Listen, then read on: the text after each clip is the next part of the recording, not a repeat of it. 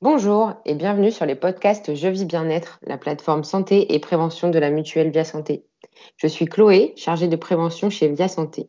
Et notre défi à travers ces podcasts, c'est de vous apporter, grâce à un expert santé de notre réseau, un conseil santé, bien-être, avec des solutions concrètes sur les sujets du quotidien. On retrouve aujourd'hui le docteur Laurence Anselem Sanguignol, tabacologue et enseignante en méditation de pleine conscience pour la suite de notre mini-série de podcasts autour du sevrage tabagique, avec qui on va discuter aujourd'hui de l'arrêt du tabac et de la pleine conscience. Bonjour Laurence. Bonjour Chloé et merci de m'avoir invité à nouveau sur votre plateforme Je vis bien-être. Ravi de vous retrouver pour l'épisode numéro 3 de cette mini-série. Lors de nos précédents podcasts, nous avions échangé sur les spécificités du tabagisme au féminin, puis des effets du tabac sur la maladie parodontale, que vous pouvez d'ailleurs retrouver sur notre plateforme jevivsbienêtre.fr. Aujourd'hui, nous allons donc aborder un sujet différent, bien évidemment, toujours sur la thématique du tabac, qui ne va pas forcément de soi, mais qui est très intéressant. Il s'agit de la pleine conscience et de son impact sur l'arrêt du tabac et sur la prévention de la rechute. Et, et, en effet, on sait combien il est difficile pour certaines personnes d'arrêter de fumer. On connaît de nombreuses solutions dites traditionnelles grâce aux substituts nicotiniques comme les patchs ou encore les chewing-gums à la nicotine. Mais aujourd'hui, nous avons voulu vous parler de l'arrêt du tabac en pleine conscience. Alors, avant de comprendre comment la pleine conscience peut vous aider dans l'arrêt du tabac, nous pouvons peut-être déjà revenir sur ce qu'est la pleine conscience. Qu'est-ce que la méditation de pleine conscience, Laurence? Alors, la méditation de pleine conscience, c'est l'intention de porter son attention sur un sujet, quel qu'il soit, situation, des pensées qui sont là dans notre tête, des émotions, des sensations corporelles, un objet ou une personne présent à cet instant. Seulement les observer sans jugement, sans essayer surtout de rien modifier à l'expérience et sans s'accrocher à ce qu'il se passe, c'est-à-dire sans rentrer dans une analyse jugeante comme on peut le faire instinctivement. Cette attention portée à l'expérience qui est vécue et éprouvée sans filtre, hein, on accepte juste ce qui vient, sans jugement, on ne décide pas si c'est bien, si c'est mal, si c'est désirable ou non. Et dans les textes, pour les puristes, on dit c'est sans attente. Bon, on sait bien que nous, on va chercher quelque chose là-dedans. Il y a donc un bémol ici. On va chercher plus de sérénité. Ou en médecine, comme ici avec ces programmes, on va chercher des résultats sur nos patients. Donc, les programmes dont nous allons parler, notamment autour des addictions, sont utilisés à des fins thérapeutiques et de prévention. Leur format est de huit semaines en général réplicables et ceci nous permet de les intégrer à des études dans des protocoles avec l'attente bien sûr de résultats sur la santé. Alors, cette pleine conscience, elle peut être décomposée en trois attitudes fondamentales. La première, c'est une ouverture maximale du champ attentionnel qui porte sur l'expérience personnelle de l'instant. Autrement dit, tout ce qui est présent ici et maintenant, minute après minute, les perceptions du rythme respiratoire, des sensations corporelles, ce que l'on voit, ce que l'on entend, de notre état émotionnel du moment, des pensées qui vont et qui viennent. La seconde attitude fondamentale est un désengagement des tendances à juger. Vous savez qu'on a vraiment tendance à juger tout ce qui se présente à nous très rapidement, à contrôler ou à orienter cette expérience de l'instant présent. Et enfin, la pleine conscience est une conscience non élaborative, c'est-à-dire qu'au moment où on médite en pleine conscience, on ne cherche pas à analyser ou à mettre en mots, mais plutôt à observer et à éprouver les choses.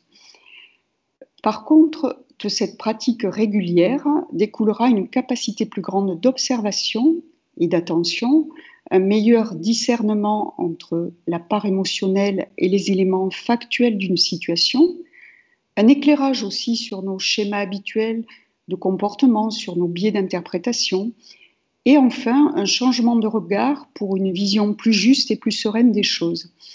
Donc une capacité à être plus juste dans nos analyses et nos comportements, mais ceci est bien sûr la conséquence de la pratique. Ok, donc si je comprends bien, Laurence, rentrer en état de pleine conscience, c'est finalement d'abord ouvrir son champ attentionnel, ne pas juger euh, dans l'immédiateté et être dans l'observation plutôt que dans l'analyse, c'est bien ça?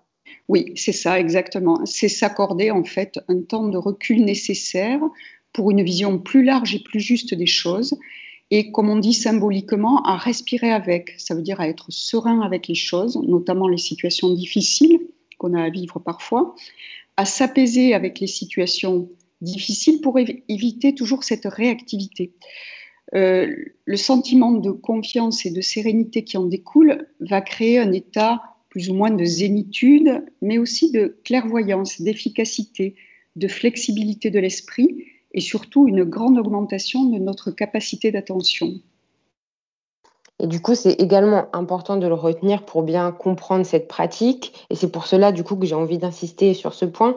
Mais du coup, la méditation en pleine conscience n'est pas une pratique de relaxation, mais bien une pleine présence. Oui, exactement. On dit plutôt que la pleine conscience, c'est l'éveil, en fait. Hein. D'accord. Alors, comment faire pour rentrer en état de pleine conscience, Laurence? Euh, Quelles sont les étapes pour y parvenir? Alors, il faut voir cette entrée euh, dans la pratique de la pleine conscience comme un, nouveau mode de vie à adopter, hein, finalement, parce que ce n'est pas seulement une pratique, c'est aussi un état d'esprit, la pleine conscience. Donc, il va falloir au départ une motivation, une intention qui ait du sens, c'est-à-dire pourquoi je suis là, pourquoi je fais ça, en fait. Hein.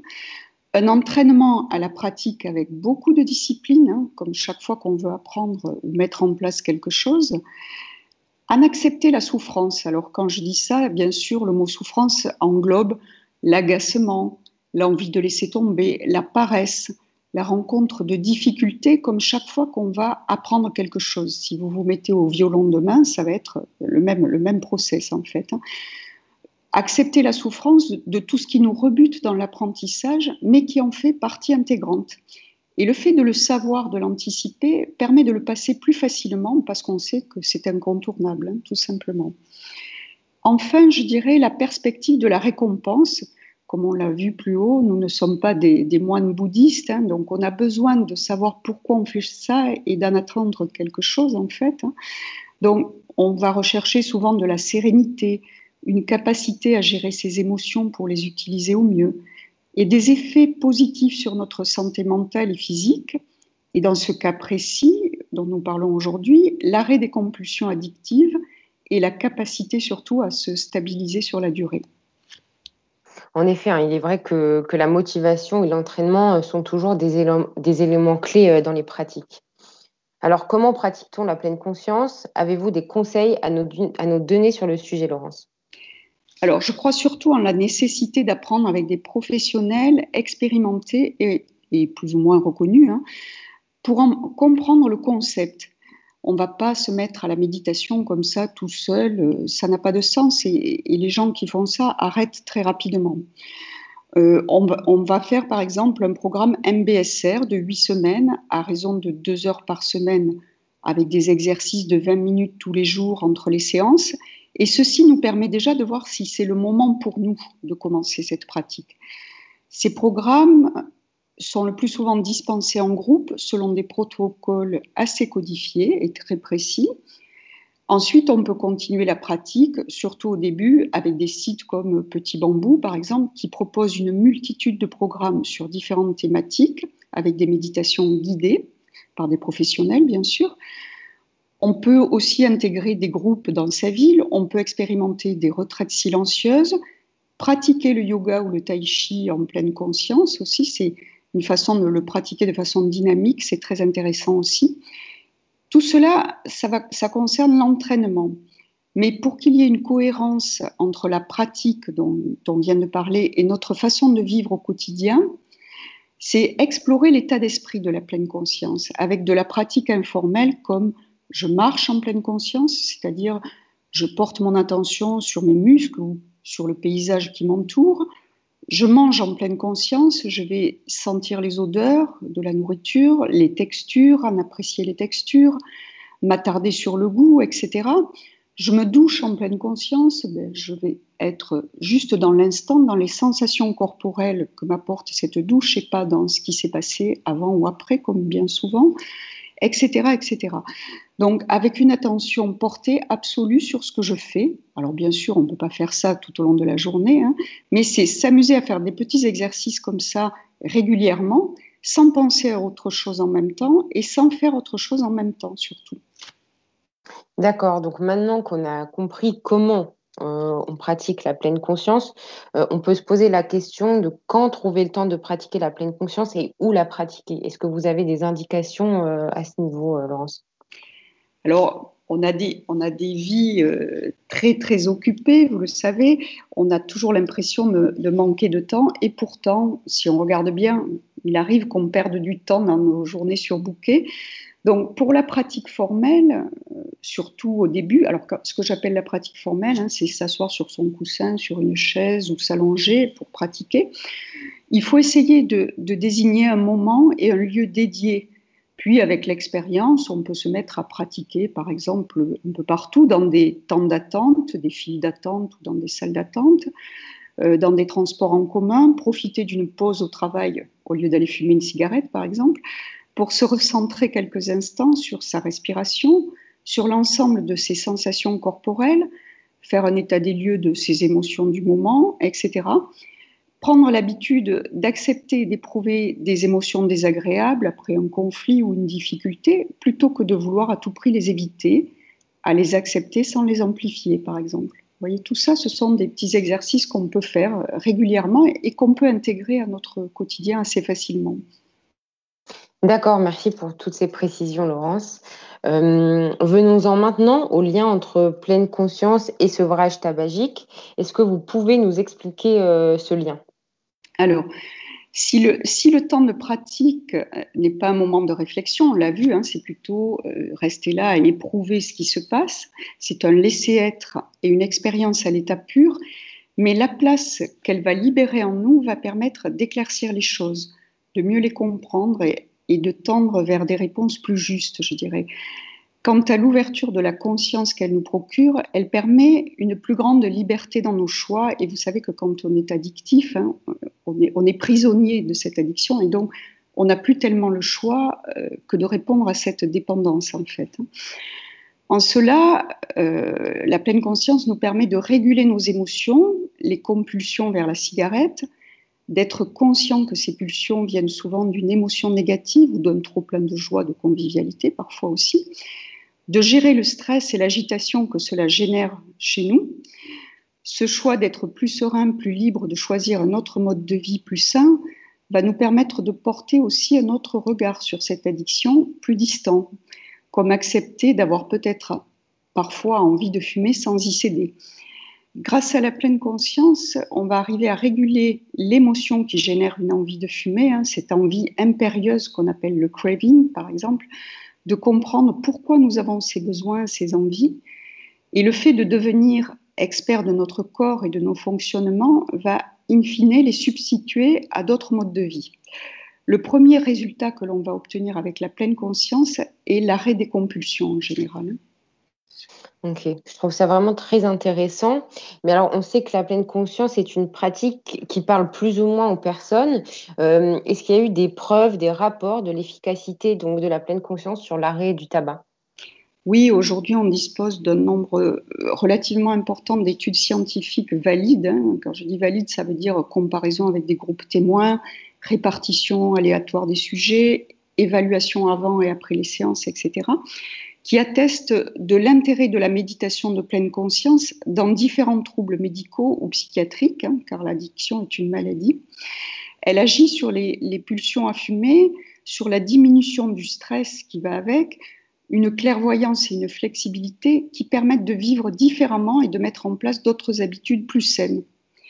Sachant que dans la plupart des souffrances psychologiques, la rumination et la dérégulation émotionnelle sont des facteurs aggravants. La pleine conscience est un adjuvant intéressant aux médicaments ou aux thérapies classiques. Hein. donc, on les associe souvent. Il ne faut, pas, renier le fait que parfois on a besoin de médicaments pendant un certain temps, mais en tout cas, c'est un adjuvant intéressant. Et c'est vrai qu'il est important hein, de rappeler à nouveau que l'addiction est une maladie à part entière et encore plus important du coup de savoir qu'il existe des alternatives aux méthodes traditionnelles à l'arrêt du tabac. Merci de nous avoir éclairé sur cette pratique, euh, Laurence. Peut-être avez-vous encore des conseils à nous donner pour optimiser cette pratique, comme par exemple quand pratiquer la méditation de pleine conscience pour optimiser l'arrêt du tabac? Alors, on peut l'utiliser en fait sur les trois phases d'une démarche d'arrêt du tabac, avant le sevrage par exemple, pour gérer le stress lié à l'arrêt. Hein. on sait bien que les gens qui décident d'arrêter de fumer ont quand même euh, beaucoup de stress par rapport à cet arrêt, la peur de ne pas y arriver, la peur de manquer, etc. Donc on travaille là-dessus. On peut travailler sur la, préparation à la gestion de l'inconfort qui va être lié au sevrage, psychologique et physique. Hein. On sait que, par exemple, il y a des gens qui vont compenser avec la nourriture. Donc, s'y préparer déjà, c'est savoir mieux le gérer. Euh, on peut faire fumer les gens en pleine conscience, même au début, avoir conscience de ces pilotes automatiques et de la prison du réflexe qu'ils représentent contre la liberté de nos choix, c'est-à-dire euh, que parfois il y a des gens qui fument par réflexe hein, et ils ne se rendent même pas compte qu'ils attrapent une cigarette. Euh, des sensations de plaisir, des plaisirs par rapport à cette cigarette aussi. Il y en a qui nous disent bon, ben, j'ai envie d'arrêter de fumer, mais parce que je me rends compte que je n'ai pas envie de fumer la cigarette jusqu'au bout, par exemple, hein, que j'ai euh, une espèce de déplaisir avant la fin de la cigarette. Euh, des conséquences du lâcher-prise sur les croyances qu'on a, par exemple les associations, un café, une cigarette, un verre d'alcool, une cigarette, etc. La notion de qualité et de quantité, on va travailler dessus. On sait que la première, est-ce que la première bouffée de cigarette est aussi agréable que les autres, etc. Prendre conscience de ça Prendre conscience aussi à chaque cigarette de ce qu'on fait, c'est-à-dire des 4000 substances toxiques contenues dans chaque cigarette, ceci sans jugement culpabilisant, mais juste aligner ce qui est factuel. Hein. Ça, c'est prouvé scientifiquement. Le plaisir est, une autre, est chose. Hein. Le plaisir nous est personnel. Par exemple, les gens qui ne fument pas n'éprouvent pas de plaisir à fumer. Donc, c'est quelque chose de très personnel. Par contre, les 4000 substances toxiques contenues dans la cigarette, ça, c'est évident pour tout le monde et c'est factuel, si vous voulez. Euh, ensuite, on va travailler sur l'autocompassion, c'est-à-dire le non-jugement. Hein, on ne va pas se juger, se flageller parce qu'on fume. Hein. c'est un état de fait, on fume, on fume. Donc maintenant, on va passer à autre chose.